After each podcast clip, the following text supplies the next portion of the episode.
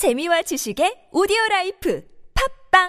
굽은 어깨 바로 잡자 바디로직 거북목을 바로 잡자 바디로직 굽은 등도 바로 잡자 바디로직 상체를 바로 잡는 바디로직 탱크탑. 뻐근한 거북목, 구부정한 어깨와 등을 바디로직 탱크탑으로 쭉쭉 펴주세요. 이제 완벽하게 바로 잡자. 골반, 허리, 거북목까지. 검색창에 몸매 교정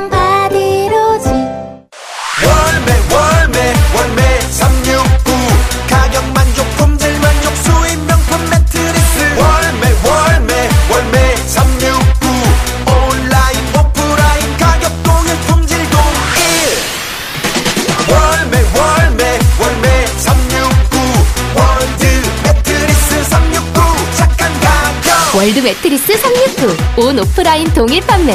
지금 검색창에 월매 369.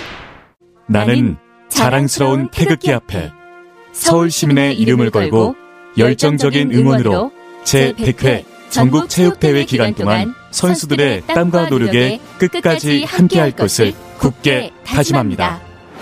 서울 시민이 함께 만드는 제100회 전국체전 100회를 맞이한 전국체육대회가 1회 개최지였던 서울에서 다시 열립니다. 10월 4일부터 10일 잠실 주경기장을 비롯한 72개 경기장에서 진행되는 전국 체육대회와 10월 15일부터 19일 전국 장애인 체육대회까지 많은 관심 바랍니다. 이 캠페인은 서울특별시와 함께합니다.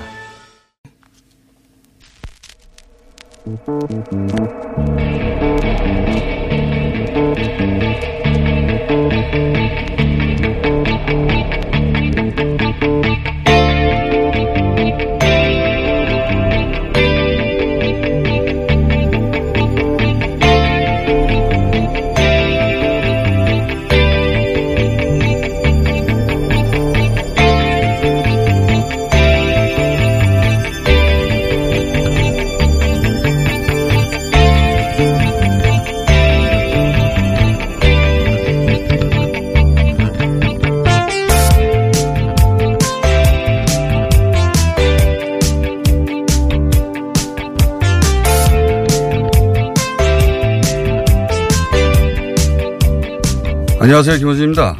화성 연쇄 살인 사건 용의자가 무려 28년 만에 특정됐습니다. 공소시효가 완성됐음에도 그것과는 무관하게 이 사건을 반드시 해결하겠다며 지금까지도 포기하지 않았던 일선에 그리고 이미 은퇴한 모든 경찰 관계자들에게 이 음악을 띄웁니다.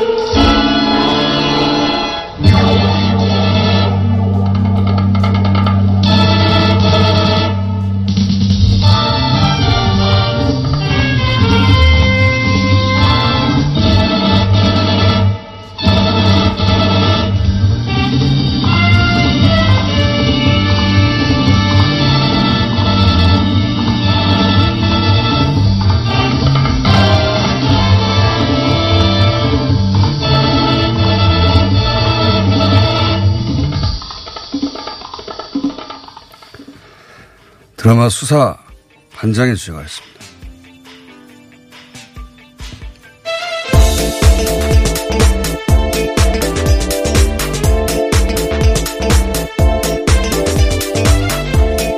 CBS의 류밀입니다. 예. 수사반장은 기억 못 하시나요? 네, 자료 화면으로 많이 봤어요. 89년까지 있었는데. 네. 예, 우리나라 수사물의 시초, 예, 대단한 89년 10월 12일까지 있었다고 하네요. MBC 수사반장이. 그때 언제쯤 태어나셨습니까? 뭐 어딘가에 있었겠죠. 네. 그렇습니다. 이 사건은 정말 어, 상징적 사건이죠. 그리고 이 워낙 범죄 양상이 기각해서 사건 담당했던 경찰들 은퇴하고 나서도 트라우마에 시달렸다고 하고 네. 그리고 은퇴하고 나서도 잊지 못해서 계속 개인적으로 추적하고 그런 사건인데 이제 공소시효가 완료됐기 때문에 소위 이제 공소권 공소권 없음 이렇게 처리 그래서 기소를 못하죠. 기소를 못하면 뭐 처벌도 못하는 것이고. 또 어쨌든 뭐 사실을 알린다는 차원에서 계속해서 이런 일들이 이뤄져야 된다는 얘기들이 많이 나오고 있습니다. 네, 당연합니다. 예, 이런 사건은 사실은 공소시효가 없어야 된다고 저는 보고 이런 네, 맞습니다. 법률 사건은 처벌받지 못한다 하더라도 예, 누군지 밝혀냄으로써 이 유가자 포함해서 사건을 해결하고자 했던 모든 사람들 그 사람들 대부분이 상처받고 있더라고요. 예. 그, 그 덕에 그 영혼이 치유되겠죠. 정말 다행이고요. 저희가 그래서 잠시 후에 에, 9차 9차 살인 사건 때 어, 사건을 담당했던 그 당시에는 경찰 네. 예, 지금은 국회의원이 된 한 분을 모시고 정치인이 아니라 국, 어, 당시 전직 경찰로서 그 사건을 기억하, 어떻게 기억하고 있고 소회를 한번, 어, 들어보려고 합니다. 표창원 의원입니다. 예. 첫 번째 뉴스는요? 네, 유엔 총회차 미국을 방문하는 문재인 대통령 현재 시간 23일 트럼프와 아홉 번째 한미 정상회담을 음. 하기로 했습니다. 지난 6월 서울 회담 이후 3개월 만인데요. 북한이 사실상 이 체제 보장과 제재 완화를 의제화한 만큼 미국에 대한 대답에 관한 논의가 이뤄질 것으로 23일 예상됐습니다. 한미 정상이요? 이게 유엔 연설 다음이에요? 아, 유엔 전 어, 기조 연설이 24일에 있으니까 그 전이 어. 이루어지는 거죠. 예. 이제 이렇게 되고 나서 3차 북미 정상회담으로 연결 되겠죠. 네, 예. 뭐 청와대 관계자는 지금이 뭐 남북 북미 관계 전진의 세 번째 정치적 파도가 치고 있다 이렇게 네. 보고 있습니다. 이번 달이에요. 며- 며칠 남지도 않았습니다. 네, 사실. 다음 주죠. 어, 이게 이렇게 가까이 다가왔다는 것도 잊을 만큼 조국에 우리 모두가 과몰입돼 있었는데 예. 조국 장관 관련 뉴스도 있죠. 여러 가지. 예. 네, 국회에서는 조국 국정조사로 대치가 되고 있는 가운데 장외에서는 또 의원들의 삭발이 어제도 이어졌습니다. 또 연세대에서는 어제 첫 촛불 집회도 열렸습니다. 오마이 기사를 보니까 연대 집회는 중장년층이 네. 대부분이었다고 하네요. 집회장 네, 뭐. 주변에 이제 다수의 보수 유튜버들이 많았고 또 집회장 그 첫 줄 앞부분에는 이제 중장년층이 좀 차지하고 앉아 있었다. 뭐 이렇게 보도가 됐고요. 사실상 뭐 재학생 발언은 그 현장에서 한 명, 한 건밖에 없었다고 합니다. 그렇다고 의미가 없는 건 아닌데, 예. 어, 연대에 살 필요 없잖아요, 그러면. 경험해서 해야 되는데, 자. 삭발 릴레이가, 어, 생각보다 많은 분들이 참여합니다. 대표가 직접 참여하기도 했고, 네. 그죠? 어, 황교안 대표의 이 발언은 좀 비판을 받고 있어요. 예. 결기를 보여주는, 어, 행사들인데, 지지자들 결집시키기 위한 것이죠. 지지자들 중에 이걸 보고 지지를 할 분도 더, 더 강렬하게 있겠죠. 근데 황교안 대표의 이 발언은 그 사이에서도 비판을 받고 있습니다. 옛날에 뭐 율부린나 하는 사람 있었나요? 누가 더 멋있습니까? 예. 일본인이 나보다 본인이 더 멋있다. 그런 말 왜 굳이 결기를 보여주는데. 못하는, 예. 자, 나경원 의원도 언제 삭발하냐 이런 얘기들도 나오고 있는데요. 좀 뭐랄까요? 어, 잡니다. 너무 너무 잘아요. 그럼 몰아가는 건. 자, 어, 조국 장관 뉴스가 갑자기 어제 확 줄었죠? 네. 예. 법조 기자들이 가져오는 게 없다는 소리입니다. 검찰이 더 이상 안 푼다는 소리인 거죠. 만약에 지금까지의 뉴스들이 언론 독자 취재로 대부분 만들어진 거라면 이렇게 하루아침에 일제히. 예. 예, 관련 뉴스, 뉴스가 줄어든다고 있을 수가 없죠. 철저히 검찰 의존한 검찰반 뉴스가 대부분이었다는 것이고 이렇게 하루아침에 어, 확 줄어버린다는 건 또 한편으로는 이제 검찰이 어, 수사가 아니라 판단의 단계에 다가가고 있다는 거죠. 예. 그 판단을 내리기 전에 검찰이 생각하는 이 사건의 프레임을 확 대중들에게 인식시키고자 했던 것이고요. 익성 관련해서 하나만 한 번만 더 다루죠. 네. 잠시만 기다리세요. 여기서라도 다뤄야 됩니다. 다른 것은 전혀 커버하지 않기 때문에 어, 왜냐하면 이 투자 구조의 핵심을 이해하면 사건을 바라보는 눈이 생기잖아요. 투자 구조의 핵심이 익성이 있다고 제가 여러 차례 말씀드렸는데 그걸 네. 확인하고 싶으면 어, 소위 이제 코링크 예, 운용사죠. 코링크 사업 계획서를 보면 누구나 이해가 갑니다. 예. 익성 없이는 아무것도 안 됩니다. 익성의 우회상장 모델이라고 제가 계속 말씀드렸고 그렇게 구조의 핵심에 익성이 있다는 게 확인되면 이제 시, 시각을 보정해야 되는 거죠. 익성을 딱 가운데 놓고 그럼 오촌 조카는 어떤 역할을 했을까? 네. 제가 취재한 바로는 그 그림을 어, 익성의 한 고위 간부하고 함께 그렸어요. 예, 이 고위 간부라는 분은 아직 언론에 거론되지 않는데 어쨌든 오천적화와 익성의 한 고위 간부가 그림을 그리고 제3의 인물이 자금 조달 역할을 했어요. 투자 유치. 제가 알기로는 그렇습니다. 그렇게 기본 구제, 구조를 딱 이해하고 그 다음에 과몰입을 잠시 예, 끊고 그리고 정경심 교수 뭐 천하 뭐 조국 펀드 역할을 보잖아요. 그러면 전체 그림이 다 이해가 됩니다. 조국 펀드는 익성의 자회사를 위해서 만든 겁니다. 것이죠. 예. 네. 초기에 뭐 관급 공사를 몰아줬다가는 웰스 CNT 계속 보도 있었죠. 그 보도가 얼마나 무의미한지도 드러납니다. 왜냐하면 웰스 CNT는 그 돈이 그냥 지나가는 통로에 본 거예요. 웰스 CNT는 그 돈을 써보지도 못합니다. 예. 웰스 CNT 광급공사 수많은 기사가 써졌는데 아무 의미 없는 기사예요. 그렇게 기- 어, 이해하고 보면 그 돈은 익성에 가서 꽂히고 정확하게는 자회사 2차 전지 소재를 개발한 IFM에 꽂히는 거죠. 나머지 두 개 펀드도 다 익성을 어떻게 우회 상장할 것인가를 목표로 만들어진 거고요. 어, 물론 그림은 그렇게 짜고 첫 번째 단계, 두 번째 단계 우회 상장을 해야 되니까 WFM이라는 회사를 사들이죠. 진짜, 예. 그 다음, 그때부터는 쩐의 전쟁이 벌어지는 거예요. 예. 그거는 지금 얘기할 단계가 전혀 아닌 것이고, 지금, 어, 조국 가족과는 또 무관하기 때문에 거의, 예. 그건 그때 이야기가 나오면 할 것이고, 네. 이렇게 투자 중심의 익성을 놓고 보면, 어, 오천 조카가 만약에 실소유주라고 나오잖아요. 이 투자 구조에. 그러면 익성이 오천 조카 겁니다. 그래야 말이 돼요. 예. 제가 좀 단순화시켜서 말하긴 했지만 네. 지금 보도의 관점대로 오천조카 실소유주의 그림이 그려지고 그 뒤에 차명으로 어, 정경심 교수 조국 장관의 부인이 실제로 있다면 어, 익성은 오천조카 것이고 더 나아가서는 정 교수 껴야 합니다. 예. 그 정도로 앞뒤가 안 맞기 시작한다는 거예요. 익성을 가운데 놓고 보면. 오천 조카가 자기 기술도 아닌데 익성의 기술입니다. 익성이 네. 개발한 돈도 자기가 없어서 빌리는데 어떻게 이 모든 것의 실소유주가 됩니까? 예. 그렇게 바라보면 설명 안 되는 게 너무 많아요. 하지만 거꾸로 익성을 가운데 놓고 보면 모든 게 다 설명이 돼요.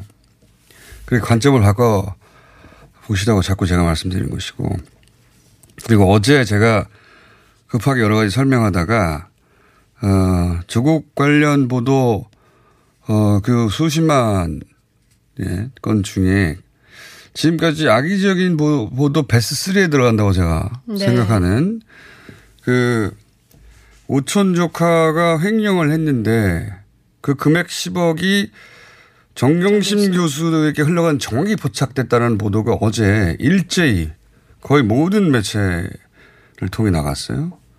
근데 이제 많은 분들이 제가 잠깐 어제 설명드렸는데 많은 분들이 헷갈려서 어떻게 헷갈리냐면 이게 오촌 조카가 구속된 익성에 돌려줬다고 하던 그 10억, 10억이라는 단어가 겹치니까요. 네. 사건 구조를 그냥 뉴스를 듣고 지나가는 분들은 남는 게 10억이라는 돈밖에 없거든요, 숫자. 정경심 10억이죠. 예, 그 10억이 그럼 익성에 간 게 아니라 마침 또 같은 날 언론 보도에 그 10억을 사채 시장이 현금화해서 받았다고 그 다음날 보도됐는데 네.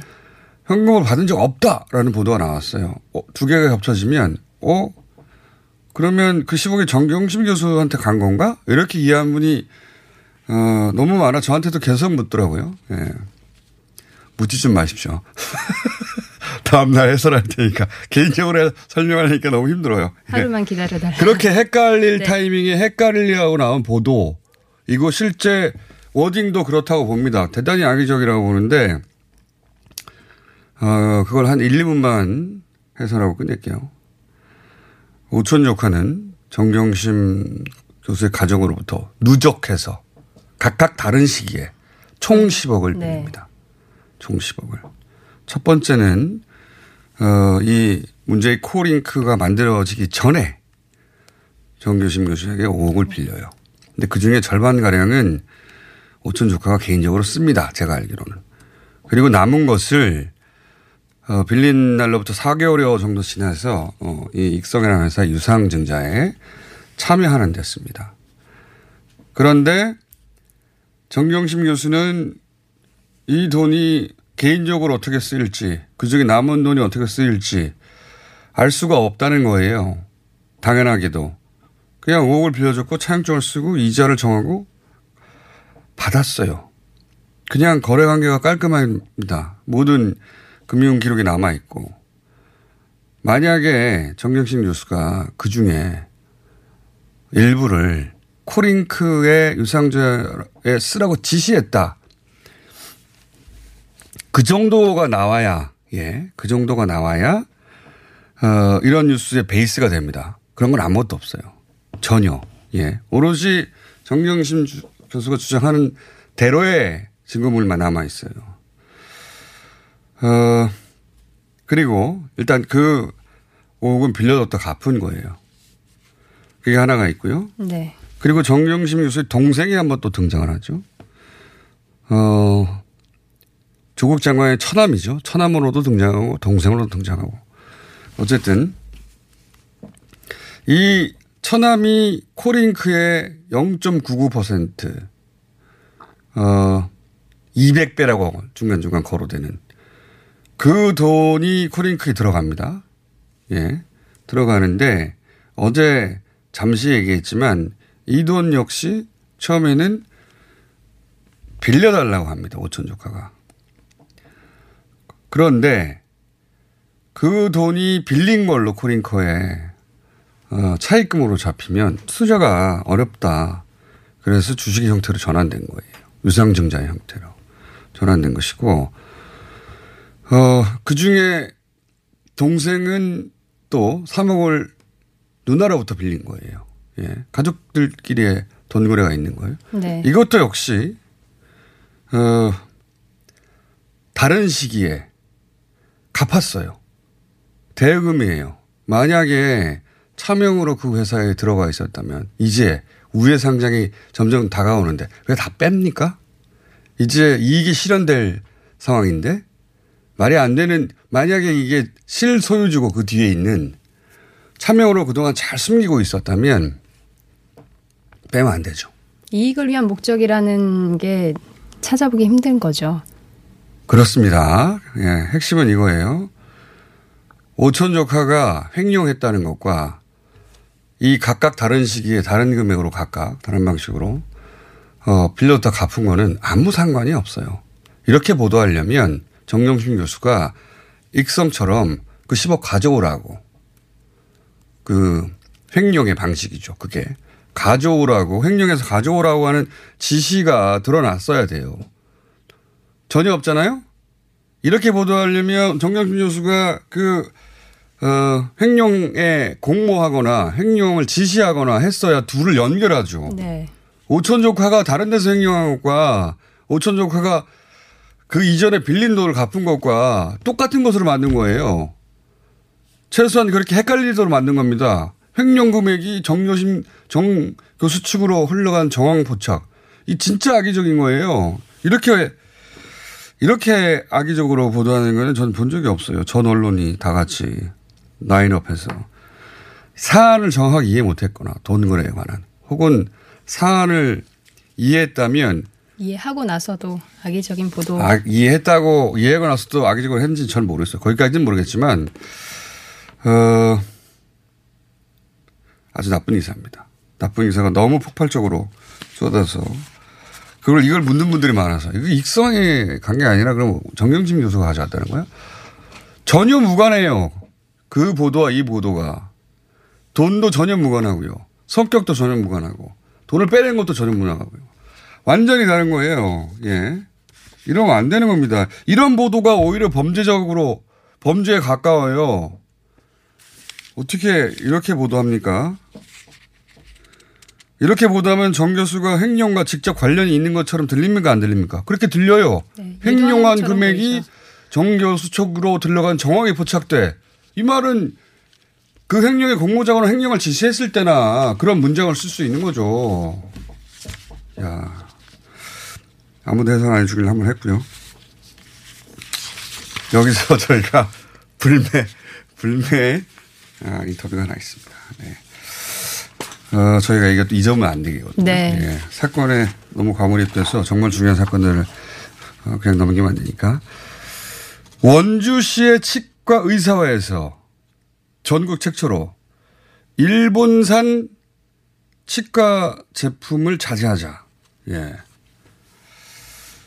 야, 치과 제품도 일본산이 맞나 보죠. 자, 이런 결정을 내린 원주 치과 의사회 한대식 부회장님 전화로 만나보겠습니다. 안녕하십니까? 아직 연결이 안 됐습니다. 자, 연결이 안 됐어요? 예. 연결됐군요. 예. 안녕하십니까? 네, 안녕하십니까. 예. 반갑습니다. 치과 반갑습니다, 부회장님. 네. 치과 의사들도 어, 이 일본산 치과 제품을 많이 쓰다 봅니다. 아, 예, 예. 그, 예, 치과 재료 중에도 그 일본산 제품들이 많이 있습니다. 그래요? 예. 네. 그 구체적인 품목은 제가 알고 싶지는 않고요. 이하간 예. 그 품목들이 어, 필요하니까 썼을 텐데 이게 이제 원주시 치과 의사회가 모여서 어, 결의를 해서 결정한 거- 거죠, 그죠? 네, 맞습니다. 예. 어떤 무슨 모임이 있었습니까? 아니면 어, 얼마나 동의하고 얼마나 반대했어요? 아, 어, 일단, 어, 일본산 불매 운동은 일본의 경제 보복 조짐이 나타나기 시작한 7월 3일 예. 원주시 치과의사회 손경상 회원님께서 제안을 하셨습니다. 이미 7월 3일이에요. 네, 이에 성격도 빠르게- 급하시지. 네, 이사회에서 아니 예, 7월 7월 1일 날 네, 예. 그, 그런 얘기가 시작됐는데 이미 이틀 있다가 도저히 못 참겠다가 나왔어요?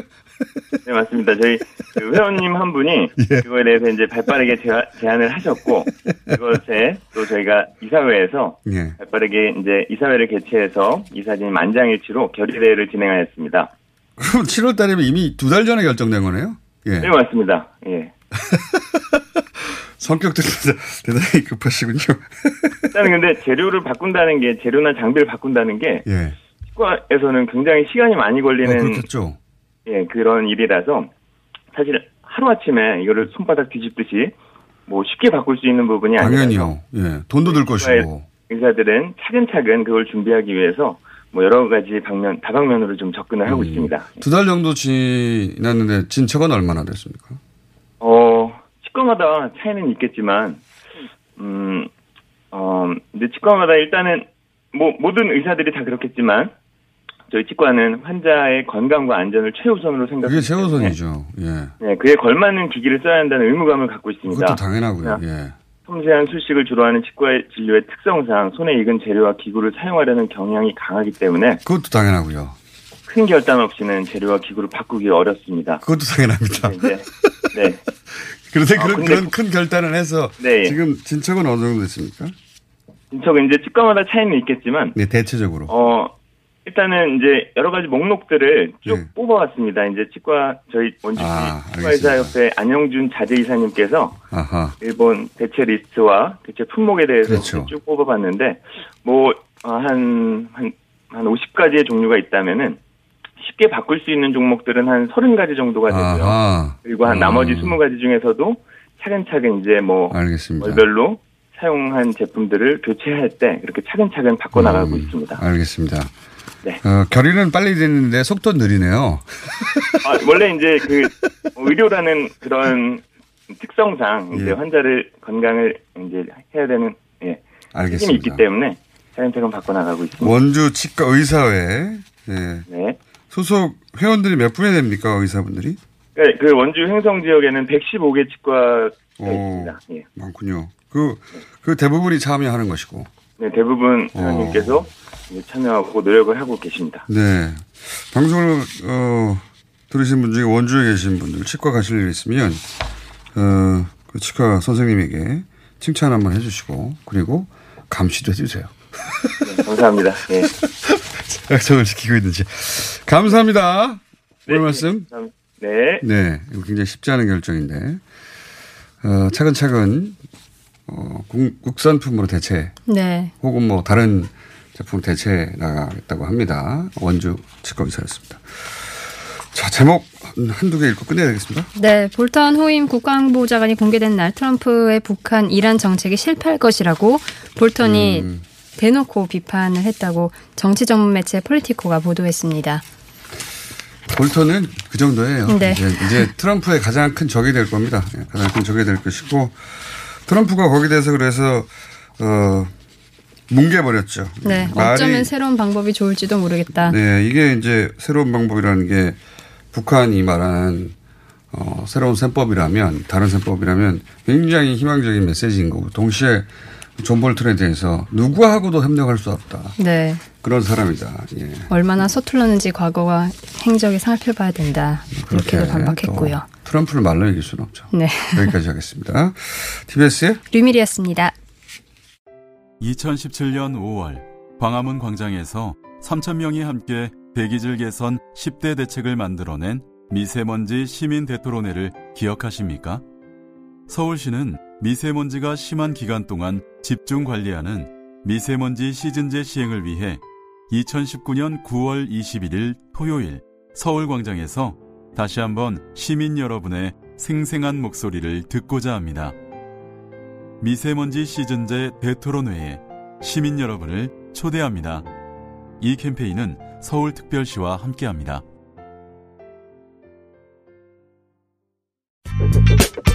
너 요즘 헤이브로 맨즈 브라운 올인원 로션 안 발라? 어이 그 각질 봐. 요즘 얼굴이 좀 거칠긴 한데 이게 각질 때문이었어? 당연하지. 일단 헤이브로 맨즈 브라운 올인원 로션부터 발라. 비피다가 각질을 없애니까 피부결 좋아지지. 얼굴도 환해지지. 네 얼굴도 완전 괜찮아질 수 있어. 남자의 자신감 각질부터 시작하자 헤이브로 맨즈 브라운 올인원 로션 포털에서 헤이브로를 검색하세요.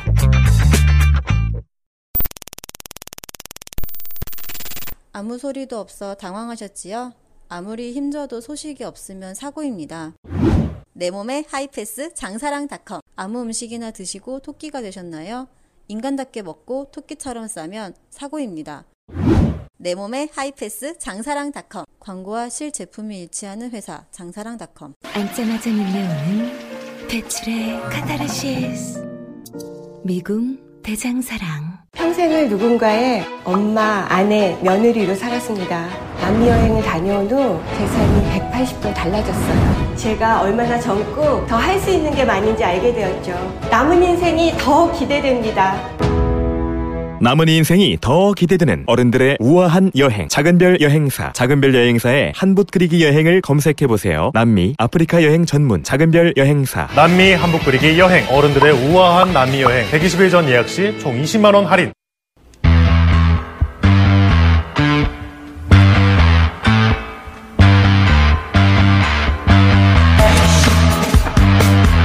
화성 연쇄 살인 아주 유력한 용의자가 28일 만에 특정됐습니다. 네. 어, 10, 10번에 걸친 화성 일대 연- 연속적인 살인이었는데 그중에서 9차 범행 당시 화성 경찰서에 재직했던 전직 경찰 한 분을 모셨습니다. 안녕하십니까? 네, 안녕하세요. 예. 오늘은 그 정치적 이야기를 전혀 하시면 안 되고요. 네. 하고 싶지 않습니다. 오늘은 정당 배분에 맞지 않기 때문에 오로지 경찰관 자격으로 예. 네. 이야기를 하시고 어, 본인 정당과 예. 최근의 이슈에 대해서 말씀하시면 안 됩니다. 알겠습니다. 자. 아, 근데 제가 깜짝 놀란 것이 저 사실 이 방송 본 기억이 있어요. 도드람인가 그런 방송이었을까요? 두드람인가? 네, 두드림. 예, 예. 두드람인가? 도드람인가? 예. 그때 어 그때는 경찰 그만둔- 교수였죠. 그만둔나요? 아, 네. 직후네요. 네, 직후입니다. 그만둔 직후입니다. 네. 그때 그 방송에 나오셔서 화성 이야기 하시다가 뭐라고 하셨냐면 이미 사망했거나 못 잡는 이유에 대해서 혹은 지금 장기간 복역해 있을 가능성이 높다. 근데 이번에 보니까 무기징역 실형을 살고 있는 사람이었어요. 예. 이거 어떻게 하셨어요? 알았던 건 아니고요. 그그 당연한 프로파일러로서? 네. 네, 프로파일러로서. 네, 분석의 방향인데요. 물론 이제 그 위험성은 있었습니다. 왜냐하면 뭐 미국의 연쇄살인범 뭐 10년, 20년 그만뒀다 다시 하기도 하잖아요. 그렇습니다. 네. 게리 리치웨이, 뭐 데니스 레이더 이런 친구들은 20년, 30년 동안 회사원 또는 뭐 네. 목사 이렇게 멀쩡히 있었거든요. 어, 제가 의원님 이름을 말씀 안 드렸네요. 표창원 의원님. 아, 예. 그래서 복역하거나 사망하지 않고 어, 수십 년 동안 안 잡히고 있을 가능성도 분명히 그렇죠. 있어요. 그렇죠. 있는데 그 연쇄살인범의 유형마다 조금 다릅니다. 아. 그런데 화성 연쇄살인 사건의 범인 같은 경우는 대단히 그 충동성이 강했고요. 아, 멈출 수가 없었을 것이다. 네, 네. 스스로 멈출 수 없는 유형이기 때문에 아. 어, 그 이후에 91년 이후에 전혀 유사한 어, 사건들이 발생을 하지 않았었거든요. 네. 그거는 사실 뭐 교통사고나 지병 등으로 사망하거나 뭐 자- 해외 갔을 수도 있고. 예. 해외 갈 수도 있지만 그 범행의 양상으로는 사실 그 당시에 해외 갈 수 있는 아, 그렇죠. 80년 대니까. 네, 뭐 직업적 어떤 뭐 사회적인 이런 상황은 아니었을 것으로 보였습니다. 추정됐고. 그래서 크게 좁혀서 어. 두 가지 사망했거나 교도소 장기 복역했거나 예. 이렇게 봤죠. 그래서 저는 어제 뉴스 보면서 표창원 의원님이 생각났어요. 네. 분이 맞췄네. 이렇게. 그래서 모신 것이기도 합니다. 또 더군다나 9차 사건 때 화성 경찰서에 직접 근무하셨다면서요. 네. 아, 이건 뭐 굉장히 남다르겠습니다. 남달랐겠습니다. 뭐 제 인생의 경로가 바뀐 이유이기도 합니다. 아, 그래요? 네. 사실은 화성 경찰서에 근무한 것은 90년부터 91년 사이 1년이었지만 네. 어, 화성 연쇄 살인 사건이 발생했던 86년부터 저는 경찰 대학생이었고요. 예. 경찰 대학에 가게 된 것도 뭐 셜록 홈즈 같은 사람이 네. 되고 싶다 이런 것이 있었는데 경찰 대학생으로 있으면서 화성 연쇄 살인 사건 얘기가 계속 들리니까 이건 우리가 당연히 해결해야 어, 될 거야. 어, 라는 예. 그런 어떤 뭐 숙명적인 숙제라는 느낌이 있었고 네. 그런데 90년 어 제가 원치도 않았는데 사실은 네. 화성 경찰서로 배속이 됐어요. 배정, 원해서 한 게 아니라 배정이 됐는데. 네네. 예, 예. 그 당시 이제 그 병역의 일환으로 기동대 소대장 근무여야 하는데 네. 어, 화성 경찰서에 있는 기동 육중대 소대장으로 배속이 된 겁니다. 그래서 네. 저희들이 맡았던 임무는 화성 연쇄 살인 사건의 예방 네. 그리고 어 검문 검색 네. 어, 그리고 야간에 여성분들 귀가하실 때 안심 귀가 어, 도와드리고 그런데 사건- 그런 일을 네. 맡았는데 사건이 벌어지면 본인 책임으로 느끼셨겠네요, 당연히. 그럼요. 그때 이제 9차 사건 14살 여중생 예. 김양 사건이 발생을 한 거예요. 예, 예, 예. 어, 가장 잔인한 케이스 네, 하나 아닙니까? 네, 10개 사건 중에 가장 잔인한 사건이고 예. 가장 수법도 가장 좀 포악했고요. 흉측했고. 그 거를 베이스로 영화도 만들어진 거 아닙니까? 그렇습니다. 예. 예. 살인의 추억. 그러면서 그 현장에서 저희들은 이제 현장 보존하고 현장에서 증거 수색하는 작업에 도움이 예, 예. 됐고요. 이후에 이제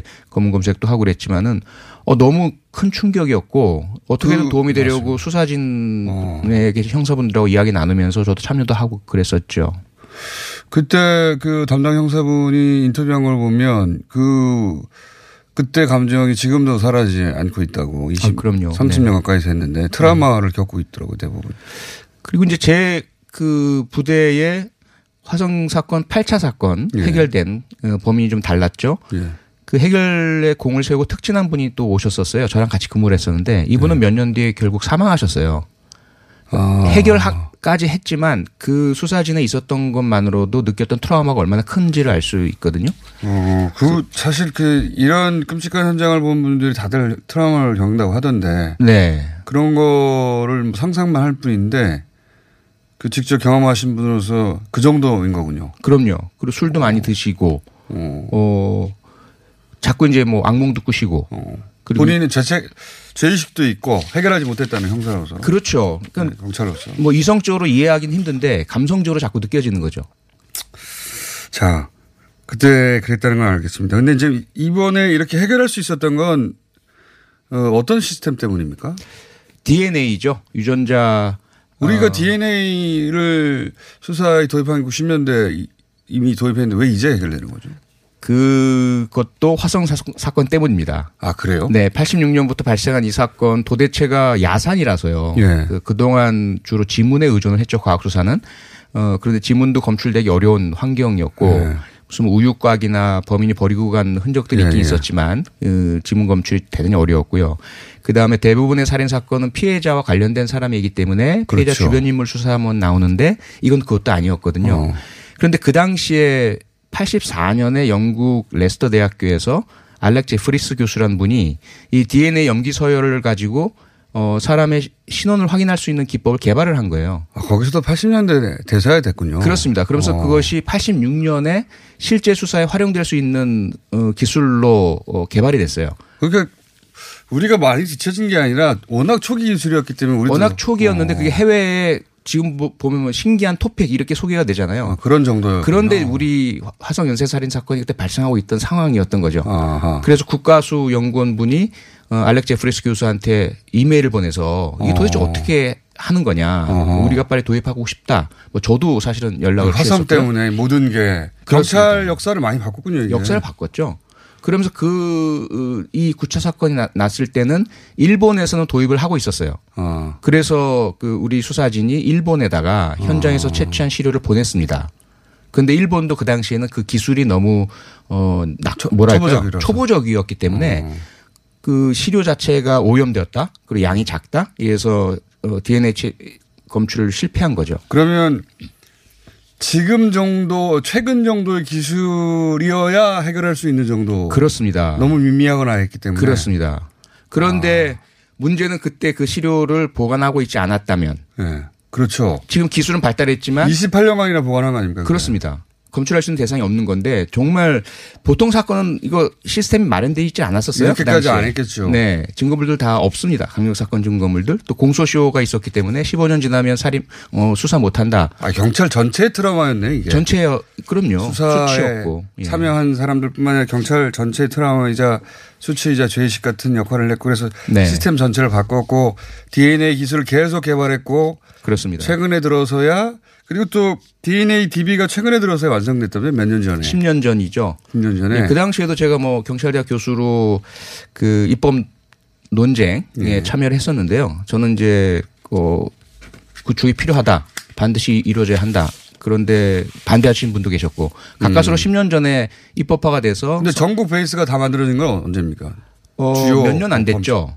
아, 일단 그러니까. 경찰 단계에서는 체포 시에 그리고 검찰은 어, 수용 중인 수감자에게 네. 이렇게 각각 따로 어, DNA 시료 채취를 할 수 있도록 되었고요. 그것을 네. 보관할 수 있도록 되었죠. 그러니까 수용자 DB가 전국적으로 만들어지고 네. 그리고 DNA 기술이 점점 고도화돼서 아주 적은 것도 정밀하게 증폭시켜서요. 증폭시켜서 예. 추적할 만한 기술이 완성되고 두 가지가 매치가 돼서 네. 드디어 이번에 나온 것이다. 그렇죠. 거기에다가 아. 화성 수사본부 수사진이 끝까지 이, 이 현장 증거물을 보관하고, 보관하고 있었고, 있었고. 최근에 미제 사건 전담반이 생기면서 네, 미제 사건. 전담반이 아. 옛날 자료들을 또 증거물들을 뒤져서 어. 국과수 보내고 이렇게 된 거죠. 그 경찰들이 박수 받아야 되는 건 맞네요. 맞습니다. 네. 네.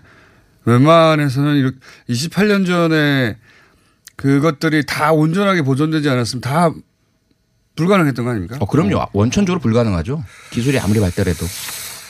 아, 여기 관여했던 모든 분들에게 그래서 저희가 박수를 보내드리고 싶습니다. 사실 이렇게 영어로 클로저가 이루어져야 네. 그 단어가 딱 어울리는 것 같아서 제가 말씀드리는데 이루어져야 이 수많은 상처받은 영혼들이 치유가 되는 거 아닙니까? 아, 그럼요. 그럼요. 근데 이걸 여쭤보고 싶습니다. 보통 이제 저는 이제 그 영화로부터 얻은 지식에 불과하긴 한데 그런 다큐 같은 걸 보면 연쇄살인범 잡고 나면 실제로는 여자가 훨씬 많잖아요. 네. 10건이 아니라. 이 경우도 그럴 수 있는 거 아닙니까? 당연히 그렇죠. 당연히. 그러니까 이 지금 유력한 용의자는 또 알고 봤더니 화성에서 태어나서 화성에서 자라고 화성에 그 기간에 살았던 사람으로 밝혀지니 거의 확실해지는 것 같은데요. 그죠? 네네. 근데 이제 화성 그때 당시만 하더라도 그런 DB가 없었다고 하면 화성 안에서 일어난 사건만 가지고 다뤘을 텐데 인근에서 벗어나서 했으면 이 안에 안 들어오는 거 아닙니까? 그렇습니다. 그리고 그 당시에도 사실은 4차 사건 발생 때까지는 연쇄 살인이라고 인정을 하지 않았고요. 어. 알리지도 않았고. 어, 그리고 그 이전에 유사한 사건이 발생했었어도 모르고 있을 수 있습니다. 그다음에 또 하나 문제는 뭐냐면 한참 사건이 발생할 때 예. 오산하고 수원에서도 유사한 사건이 발생을 해요. 어. 여고생 대상이라든지. 그런데 그 사건은 화성이 아니기 때문에 예. 연쇄가 아니다라고 무리하게 밀어낸 아, 그런 경찰 입장에서는. 네. 이렇게 말은 그러니까 연쇄 사건의 숫자가 많아지면 많을수록 네. 더 이제 중압감과 책임감 혹은 뭐 피해 이런 걸 두려워했으니까 가능하면 축소하려고 했었고 그래서 연결된 사건이 있을 수도 있다 지금. 네. 그 당시 사실 86년도에 서울에서 김선자라는 다른 여성 연쇄살인범이 있었거든요. 예. 그런데 아시안 게임의 축제 무드에 죄를 뿌린다 이래가지고 그 보도 자체를 못하게 했어요. 아 그래요? 예. 찾아보시면 거의 보도량이 없습니다. 아주 일부만 나, 타나요 그 다음에 이제 유사한 시기에 화성 사건이 발생을 하면서 역시 처음에는 꾹꾹꾹 누르고 조금 은폐하려는 시도들이 있었죠. 알겠습니다. 그 제가 그러면 요거만 여쭤보고 오늘은 보내드려야 되겠습니다. 시간을 너무 짧게 잡았네요. 예. 그것보다는 제가 앞에 너무 길게 얘기했나 봅니다. 아, 예, 아닙니다. 자, 자, 이 용의자는 부인하잖아요. 네.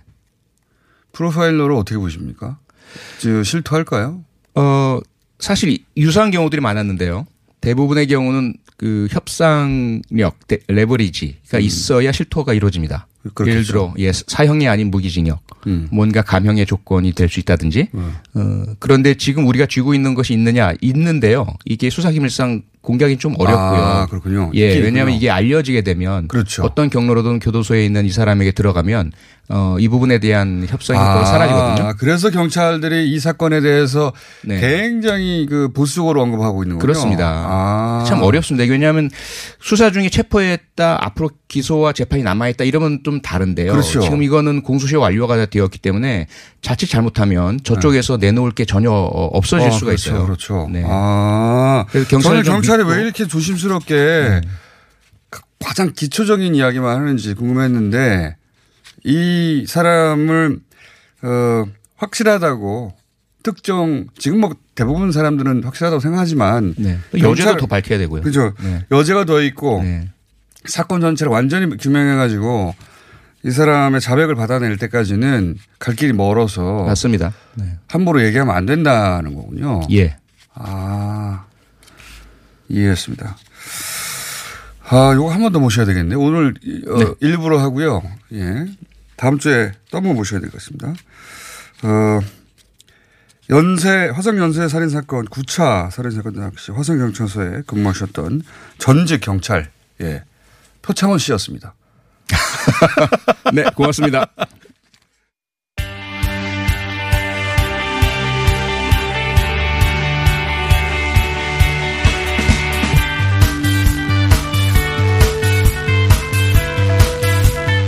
오랜만입니다. 최백은 교수님 모셨습니다. 안녕하십니까? 네, 안녕하세요. 네, 교수님을 모실 타이밍이 없었어요. 예, 이해합니다.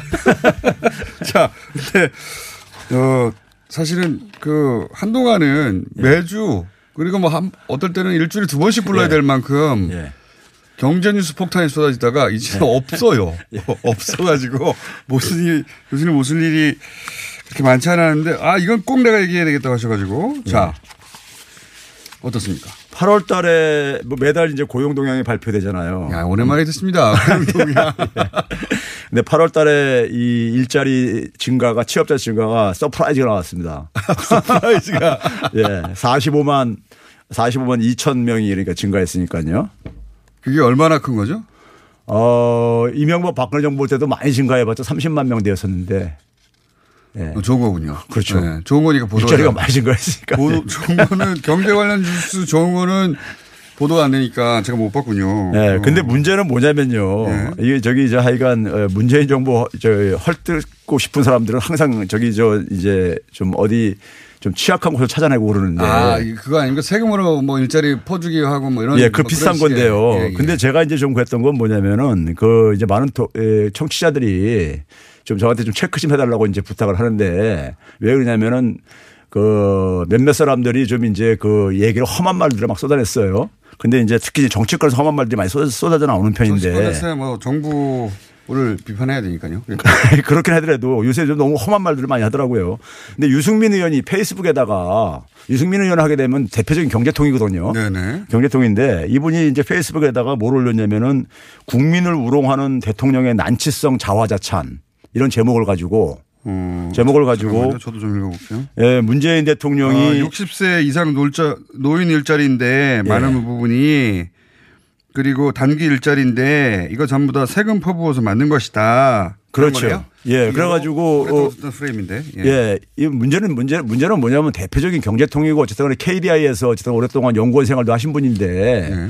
이분이 저는 이런 얘기 하는 거 보고선 좀, 좀 경악을 금치 못했는데 어떤 솔직히. 부분에서 비판하고 싶으신 겁니까? 예, 이분이 이제 얘기한 게 그거예요. 45만 2천 개지만은 이제 이걸 가지고 문재인 대통령이 이제 우리 경제가 올바른 방향으로 가고 있다 하니까는 그걸 가지고 이제 난치성이 이제 무슨 뭐 하여간 이 그 자화자찬하고 앉았다고 예, 이렇게 예, 떠들어. 얘기한 건데 45만 2천 개 일자리 중에서 한 86.5% 예. 그러니까 80, 87% 정도 되니까 거의 10개 중에 9개 되는 거죠. 예. 이게 이제 결국은 이제 60세 이상 노인 일자리다. 네네. 그 이렇게 얘기는 얘기하고. 항상 이렇게 반박해 오셨는데 아니 지금 60세면 충분히 일할 수 있는데 그렇죠. 사회가 일자리를 제공하지 않는데 예. 그러면 그분들을 어떻게 하라는 거냐. 그렇죠. 거기다 1년에 한 55만 명씩 막 계속 증가하고 있는 예. 거거든요. 그분들에 대한 대책을 민간에서 마련 못하면 정부라도 마련해야지 굶으라는 얘기냐. 예. 그래서 그건 전혀 잘못된 게 아니다. 정책이 이렇게 말씀하셨는데 또 있습니까? 예, 근데 이제 문제는 뭐냐면 45만 2천 개 중에서 이제 노인 일자리가 39만 1천 개고요. 예. 그리고 이제 이분이 또 얘기한 게 뭐냐면 단기 일자리, 아르바이트성, 17시간 이제 이하를 예, 이제 예. 우리가 단기 일자리, 아르바이트성 일자리라고 얘기를 하는데 예. 노인과 알바 일자리 아니냐 이런 거죠. 그렇죠. 그러니까 이제 이미지가 뭐냐면 60세 이상들은 일자리가 정상적인 일자리겠냐 이런 이미지가 있잖아요. 예. 그렇죠. 그래가지고 다 그랬는데 이걸 좀 조금만 들여다 보면은 예. 알수 있는 게 뭐냐면요. 2분 내에 조금만 들여다 보셔야 돼요. 예. 우리가 대개 이제 그 어, 취업자들의 그 종사상 지위로 이렇게 분류할 때 상용직이냐 임시직이냐 이런 게 이렇게 분류하잖아요. 그렇죠. 근데 상용직 일자리 상용직 일자리가요. 상용직 일자리가 오- 60대 이상 중에서 일자리가 만들어진 게 15만 1천 개 정도가 만들어졌어요. 어, 많이 만들어졌네요. 그리고 전체 전체 60대 이상의 그 일자리 중에서 네. 일자리 이상- 이상에서 한 40%가 그러니까 이거였죠. 오, 이미지는 전부 다 그냥 예. 단기성 일자리 이렇게 가잖아요. 상용직으로 예. 40%나 그래서 18, 시간 미만은 한 34%에 불과하고요. 36시간 이상이 이제 소위 말해서 이제 괜찮은 일자리라고 우리가 얘기하는 건데 시간으로 얘기할 때 네. 이게 이게 41%예요. 아, 고용의 60대 질은, 이상에서. 고용의 질은 좋은 편이네요. 아, 60대 이상에서 지금 얘기하는 거예요. 제가 60대 얘기할 때. 이상에서. 예. 오. 그러니까 이게 60대 이상들이 그러니까는 공공근로 일자리로 만든 거는요. 한 22%뿐이 안 되고 어. 제조, 건설업 이런 데서 그러니까는 일반 민간 시장에서 많이 만들어졌어요. 60대 이상 일자리가요. 어, 그렇군요. 그러니까 60대 이상 하게 되면 우리 그러니까 나이가 많으니까 무조건 세금을 퍼부었을 거라고 생각하는데 실제로는 그게 아니다. 예. 그렇죠. 아. 근데 그걸 가지고 이제 그러니까 뭐 자아성 난 가는데 아. 이건 이건 이건 자아자찬 할 만한 거죠. 그러네요. 60대 이상 일자리가 그렇게 많이 만들어졌다면 예. 상용직이. 거기다가 이 음. 그 근로 시간으로 볼 때 36시간 이상이 굉장히 좋은 그래도 그나마 이제는 그 사람들이 원하는 일자리들인데 네. 이게 41%가 돼요. 60대 그러니까- 이상 일자리 중에서. 그러니까 노년층의 예. 일자리 중에 상용직과 36시간 이상이 이렇게 많은데 예. 마치 그 세금 퍼부어 가지고 하루에 한두 시간 일하는 그런 일자리로 그 세금 퍼부어서 만든 거는 한 다섯 개 중에서 한 개 정도뿐이 안 되는 거예요. 예. 그것도 60대 이상 중에서. 그것도 필요하다고 하셨긴 하셨는데 예. 계속해서 그분들 놀라는 얘기냐 이렇게. 그렇죠.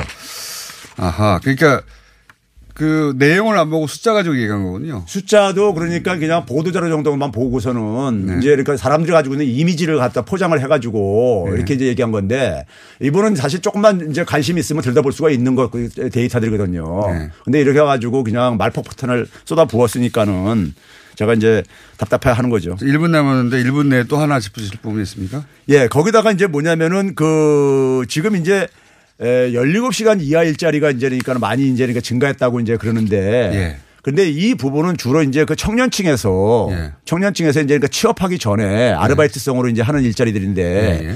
이게 이제 많이 증가하는 건 소위 말해서 이제 그 최저임금이 올라간 효과도 상당히 있어요. 네. 그러니까 최저임금이 올라가기 전에는 실망해 가지고 진출 안 하다가 이제 최저임금이 올라가니까는 아, 말씀 예. 이루시는 이제 조금 일해도 되니까 예. 자기가 아르바이트 할 때 목표한 금액이 있을 거 아닙니까? 뭐 예. 용돈이든 학비든. 그러면 시간이 줄어드는 건 당연하다. 최저임금 예. 올라갔으니까 그런 취지.